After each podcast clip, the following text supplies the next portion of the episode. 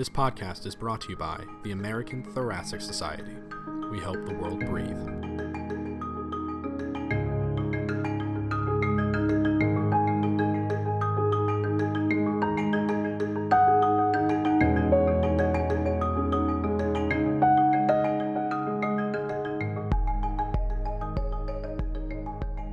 Hello, I'm Nitin Seam, and thank you for joining us for today's Out of the Blue podcast about the annual conference issue of the American Journal of Respiratory and Critical Care Medicine that was published on May 1st, 2018. I'm very excited to be joined today by the journal editor, Dr. Visha Wedzicha, to discuss a few highlights from the conference issue. Visha, I know it's an incredibly busy time for you, so I thank you for taking a few minutes to discuss the issue. Um, Nisha, thank you very much for asking me to do this, and I think we're going to have an interesting discussion. I look forward to it. So I want to start out since I have you here to talk about um, talk about the year uh, so far. So obviously, in your role as an editor of a journal that comes out on the first and the fifteenth of every month, there's little time for rest. But as we come up upon the middle of the year, I'd like to ask you for your thoughts on what articles or themes from the journal have been of particular interest to you so far. So, so thank you, Nitin. And I think the first thing is worth saying is how good the articles are that we are now um, receiving, and they really cover the breadth of lung disease. But I've picked a few topics out that um, papers we've published in the last few months, um, which I think um, are, are, very interesting and will will interest the um, the, um, the the the listeners. First of all, we had some interesting papers on diaphragm atrophy. I was a critical care consultant in my very early years, so I have an interest in this, and, and particularly how diaphragm atrophy affects stay um, in the ICU. Um, we also have an interesting um, critical care paper, which is on the more translational um, side, looking how gut bacteria could influence neuro, neuroinflammation in sepsis. And this is really interesting. I think the whole role of gut bacteria in respiratory disease will have to be um, evaluated in the next few years. But how gut bacteria affect the brain, it looks as if it's a temporary issue. Um, and this is a paper from Michigan uh, that is certainly worth um, reading and as a model for future studies. There's been a lot of interest in early disease and trajectories, how disease develops. This is something of great interest to me. Where we're doing a lot of work in the field, for instance, how COPD develops. So there's an interesting paper from Canada um, showing how small airway numbers are decreased early in COPD. This is probably some of the first changes, and we're going to the challenges is to get at these early changes.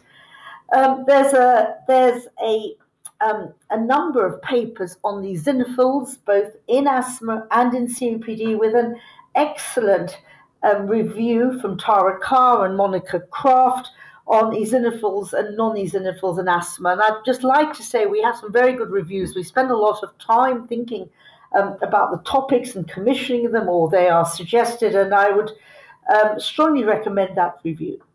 Now, what is interesting about the very large trials, they usually get published in New England, um, JAMA, or Lancet, but some analyses of these trials often have the best data, I think. And we've actually um, got two, one just now and one um, we're publishing, a, we've published a few months ago from the big GSK Summit trial. This was a study of cardiovascular morbidity in COPD, and there's one on lung function decline, but particularly on how COPD exacerbations and cardiovascular um, um, events um, interchange we have a number of papers on deep learning, CT deep learning, both in ILD and COPD. Sleep, a nice paper on CPAP telemonitoring. In fact, CPAP education doesn't seem to do very much. I, I was pleased to at last see a telemonitoring study that seemed to work.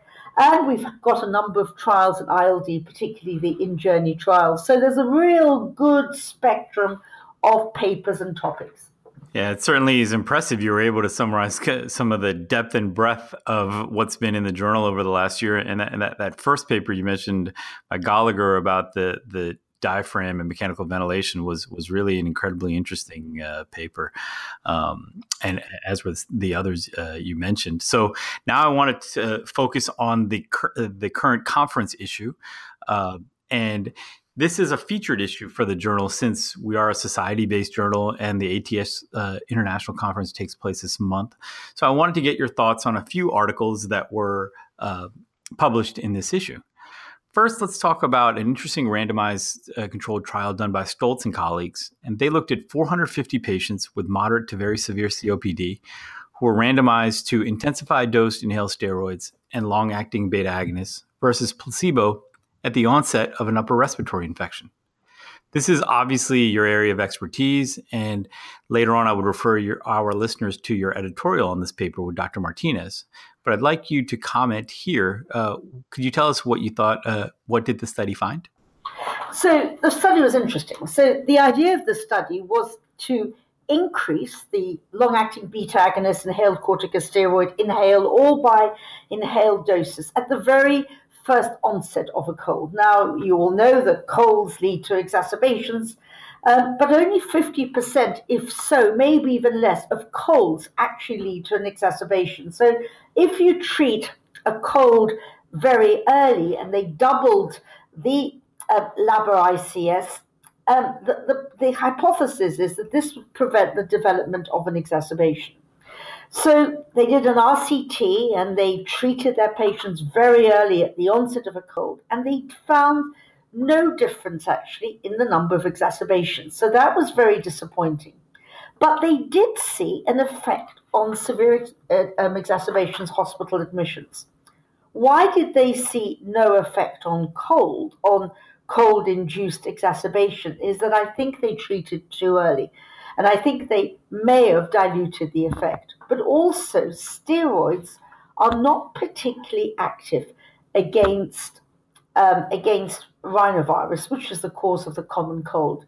So I think there were a number of issues. But why we liked this paper is that it's a new approach to trying to prevent the development of COPD exacerbations. I'm afraid with all our interventions, it's 20, 25%. We've got the recent impact study, but we can't do better than that. So any attempt to look at a different way of treating exacerbations is useful.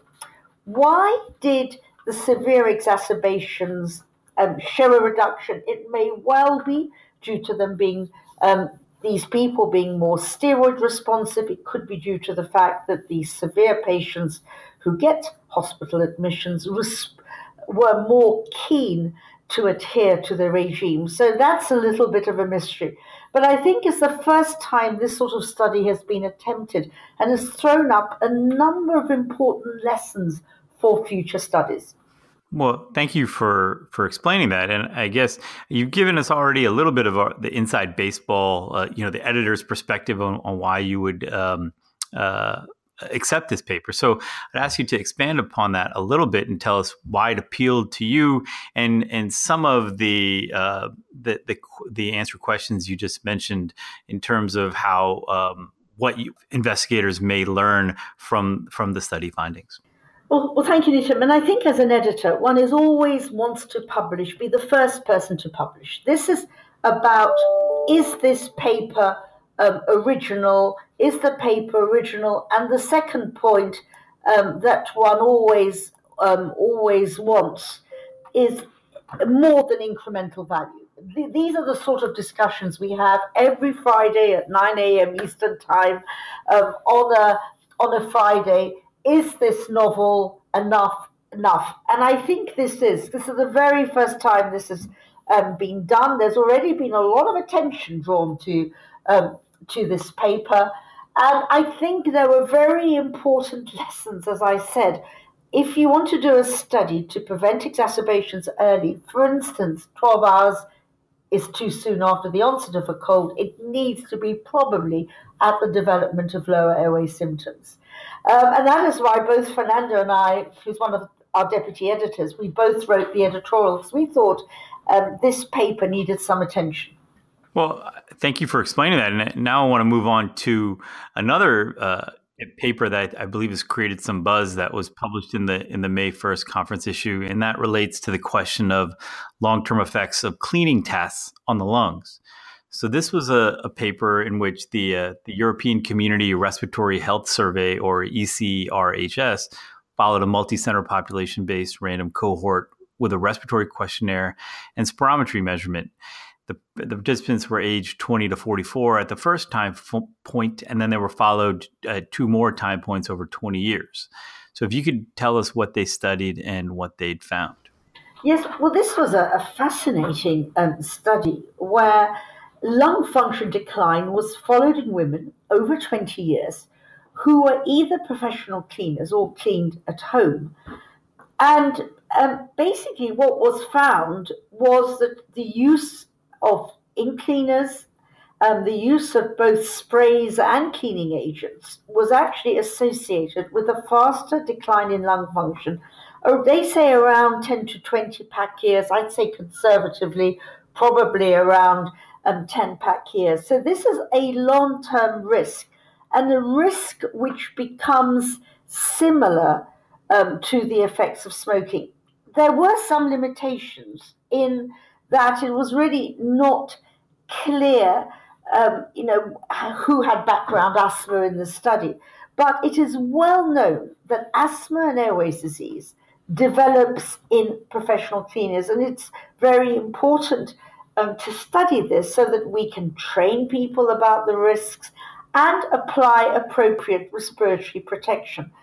Um, you may be interested that we have had quite a lot of press interest um, in this. Again, this is just the sort of paper that an editor absolutely loves because it makes the um, it makes prime time news and makes the newspapers. Well, I, I, absolutely, and, and I, do find it very interesting what you mentioned. Uh, you know, you mentioned about ten pack year and, and, reading in the in the article in the in the journal in the uh, editorial uh, mentioning a 20, 10 to twenty cigarette per day effect size. So I think it is very interesting and important in highlighting non-tobacco causes of respiratory decline over time, and and specifically the gender differences in that decline. Um, and so I don't know if you had any final thoughts in terms of. Um, your reasons for putting uh, this paper in the in the Blue Journal. I think it was probably just because there's such an interesting and, and, and novel approach to this. And I think, well, I think two other things, Nisham. It's of immense public health interest, this. And, um, and you know, the way that uh, cleaning fluids are dispensed, the way they are handled is very important. I've told my mother already to be uh, to be uh, to be careful. but also, I think we now need. Um, you know, she still does the cleaning at her age. She she um, and refuses to have a cleaner. Um, but but what I think it is, we now need uh, researchers, investigators interested in airway inflammatory airway uh, mechanisms and asthma mechanisms to look at this. What is the um, what are the uh, mechanisms behind um, this effect and what can we do about it? I think that's a great point, and and as you mentioned, the the public health in, implications are incredibly important. So, um, uh, thank you for that explanation. And uh, I'd like to now move on to a third uh, important article in the May first journal. This was a, a, critical care article, and and this was uh, a phase two trial finding that low dose dexmedetomidine prevented ICU delirium, which is the first study to actually show a drug preventing delirium.